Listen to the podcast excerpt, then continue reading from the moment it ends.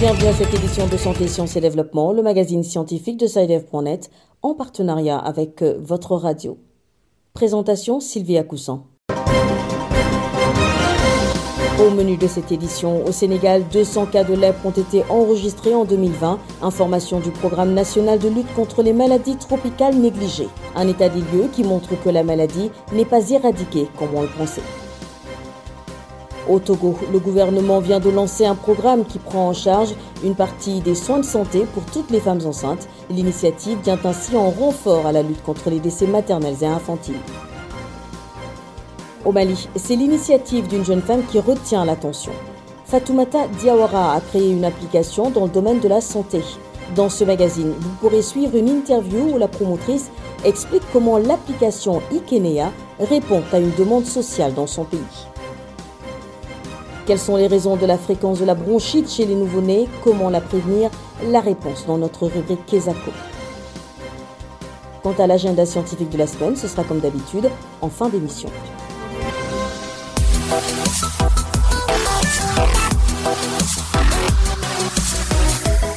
Au Sénégal, 200 nouveaux cas de lèpre ont été enregistrés en 2020, selon le Programme national de lutte contre les maladies tropicales négligées.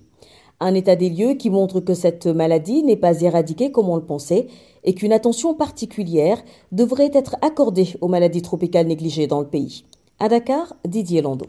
Au Sénégal, la population à risque de contracter une maladie tropicale négligée, en abrégé MTN, ayant besoin de chimiothérapie préventive est estimée à 7 885 156 personnes sur les 17 millions que compte le pays. Rien qu'en 2020, près de 200 nouveaux cas de lèpre ont été enregistrés dans les 79 districts du pays, alors que cette maladie est considérée officiellement comme éradiquée.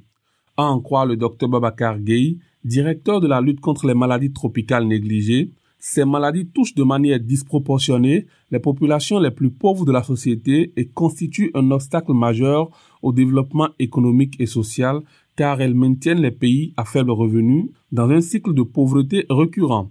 Dr Ndei Mbakekan, coordonnatrice du programme national de lutte contre les MTN, informe que la prise en charge des maladies tropicales négligées constitue un volet important des objectifs de développement durable avec la réduction d'ici 2030 de 90% du nombre de cas. À en croire le Dr Khan, un investissement dans les interventions MTN représente un bénéfice de 25 dollars américains pour un dollar investi dans la chimiothérapie préventive. Selon une étude réalisée par l'université Erasmus de Rotterdam aux Pays-Bas, si les objectifs fixés dans ce domaine par l'Organisation mondiale de la santé pour 2020 étaient atteints, cela permettrait de générer près de 565 milliards de dollars en gains de productivité d'ici à 2030. Pour rappel, les MTN touchent plus de 1,5 milliard de personnes dans le monde. La région africaine supporte environ 40% de la charge mondiale de morbidité due à ces maladies qui constituent un véritable problème de santé publique. Didier Lando, Dakar, pour santé, sciences et développement. Au Togo, le gouvernement a officiellement lancé le 26 août un programme qui prend en charge une partie des soins de santé pour toutes les femmes enceintes. Une initiative qui vient en renfort à la lutte contre les décès maternels et infantiles. Correspondance à Lomé de Nada Ibrahim. Le programme national d'accompagnement de la femme enceinte et du nouveau-né vient assurer la prise en charge de la femme enceinte depuis la confirmation de la grossesse jusqu'au 42e jour après l'accouchement. Wezu est un effort de réduction de la mortalité infantile et maternelle, selon Dr Mamesile Agba Assi, ministre délégué chargé de l'accent universel aux soins. Le programme Wezu va permettre d'améliorer la prise en charge, de prévenir les complications, d'où l'importance des consultations prénatales et donc réduire le frais financier d'accès aux soins de santé. Ce sont d'abord les formations sanitaires publiques de base qui sont la porte d'entrée pour toute femme enceinte. De la consultation prénatale à l'accouchement en passant par les analyses et les prescriptions médicales, les femmes enceintes vont toutes bénéficier du programme WESU. Il s'agit donc pour elles d'abord de comprendre le fonctionnement de WESU, ce que rappelle Issa Aboubakar, chef programme couverture sanitaire universelle au ministère chargé de la Santé. Il a mis en place un dispositif euh, digital euh, à travers lequel euh, toute femme en état de grossesse confirmée est enrôlée L'enrôlement se fait au niveau des unités de soins périphériques sur présentation d'une pièce d'identité et ça génère automatiquement un numéro matricule qui est renvoyé par SMS sur le contact qui a été fourni au moment de l'enregistrement. Et ce même numéro matricule est également envoyé au niveau de la formation sanitaire pour des questions de suivi. Pour les grossesses qui vont aboutir à un accouchement normal, il est prévu un plafond de 14 265 francs. Et pour les grossesses qui vont aboutir à une complication chirurgicale, il est prévu un plafond de 53 900 francs CFA. Le programme WEZO vient en anticipation au projet de l'assurance maladie universelle pour tous au Togo. Nada Ibrahim, Lomé pour Santé, Sciences et Développement. Au Mali, une jeune femme vient de créer une application dans le domaine de la santé. Ikenea est le nom de cette application. Fatoumata Diawara, la conceptrice, a voulu apporter à sa manière une réponse à une demande sociale dans son pays. SideF.net vous emmène à la découverte de cette technologie dans une interview accordée à notre correspondante à Bamako, Idlet Bissou. Je suis Fatoumata Diawara, je suis la promotrice de l'application mobile e Vous êtes une jeune malienne passionnée des technologies de l'information et de la communication. Vous avez mis sur pied une application dans le domaine de la santé. Comment vous est venue cette idée? J'ai mis en place cette application à partir d'un fait personnel que j'ai vécu en février 2015. Mon défunt père, père son âme, a eu un malaise cardiaque. Durant les premiers instants, nous avons été dans l'incapacité de trouver un cardiologue. Alors, nous avons perdu pratiquement une heure de temps pour pouvoir répondre à ce besoin-là. Et après, le médecin, le spécialiste a prescrit un médicament. En faisant les tours, on, on s'est rendu compte que dans une pharmacie, deux pharmacies, trois pharmacies, on ne trouvait pas ce médicament-là. Donc c'est partant de tout cela que j'ai décidé de mettre en place une application qui vous permettra de géolocaliser une structure de santé avec des spécialistes donnés d'avoir la liste des médicaments qui sont pris en charge par l'assurance maladie obligatoire. Donc, à partir de là, vous avez accès à plusieurs informations concernant ces structures, les différentes spécialités qu'on y trouve et les numéros de téléphone. Donc, immédiatement, vous pouvez appeler pour demander est-ce que dans, cette, dans ce laboratoire, on fait ces séries d'examens? Donc, vous allez gagner en temps. Ikenea résout concrètement quel problème au Mali dans le domaine de la santé?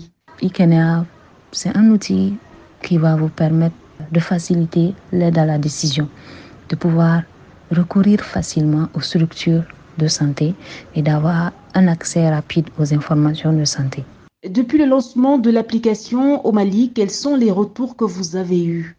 Depuis le lancement, nous avons eu pas mal de retours positifs. Il y a des utilisateurs qui viennent et qui nous disent que voilà, on aimerait que Ikenea apporte ça et ça et ça comme plus à l'application. Il y en a qui veulent avoir accès aux pharmacies de garde, il y en a qui veulent avoir un rappel par rapport aux médicaments, il y en a qui veulent avoir euh, pouvoir lutter contre la contrefaçon. Il y a plus beaucoup beaucoup de retours positifs que nous avons pour cette application-là. Avez-vous eu des distinctions depuis le lancement de Ikenea Nous avons eu pas mal de distinctions pour cette application. Premier prix Bamako Startup Weekend en fin 2015, euh, lauréat prix d'argent compétition plan d'affaires du procès, lauréat de la Fondation Tony Elumelu en 2019, euh, premier prix Chorus Challenge aussi en 2019. En termes d'innovation, est-ce que vous comptez ajouter par exemple des options telles que le suivi pour les femmes enceintes très sollicitées? Nous sommes en train de travailler sur une nouvelle version de l'application où on pourra rajouter cette fonctionnalité, euh, permettre aux, aux jeunes mamans de pouvoir suivre les vaccinations de leurs enfants et le suivi après post-natal. Nous étions avec Fatoumata Diawara, une jeune malienne qui a mis sur pied une application mobile dans le domaine de la santé qui facilite la mise en relation entre les structures de santé et les patients.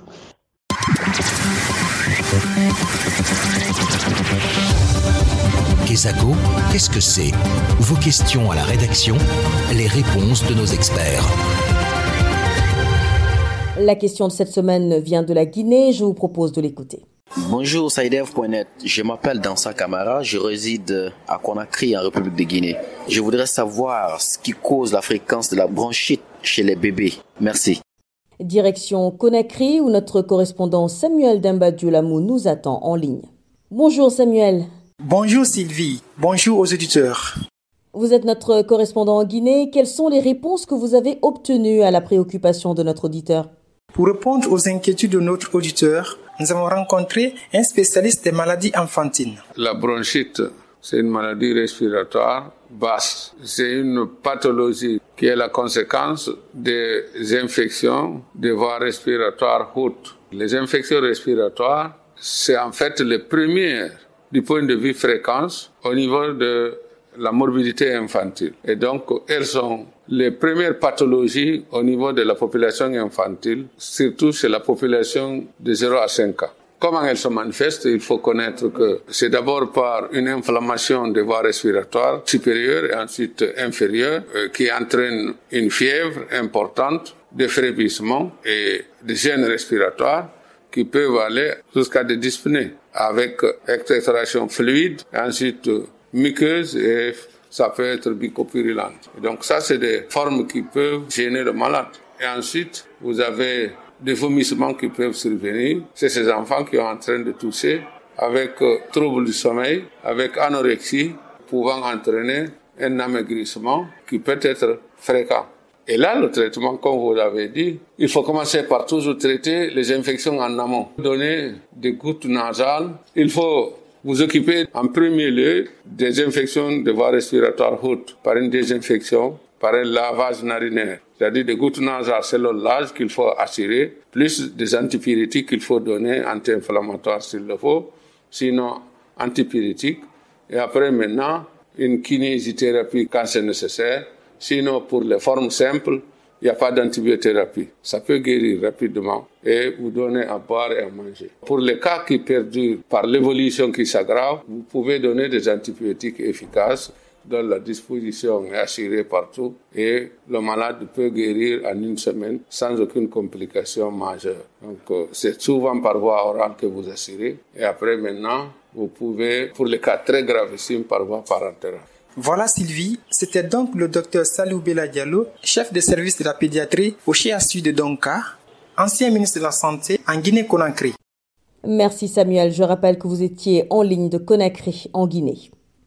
Si vous aussi souhaitez nous adresser une question, une seule chose à faire, appelez, écrivez ou laissez un message vocal au numéro WhatsApp suivant, le plus 221 77 846 54 34. Je répète, le plus 221 77 846 54 34. Votre question, vous pouvez aussi nous l'envoyer par email. L'adresse email c'est celle-ci, podcast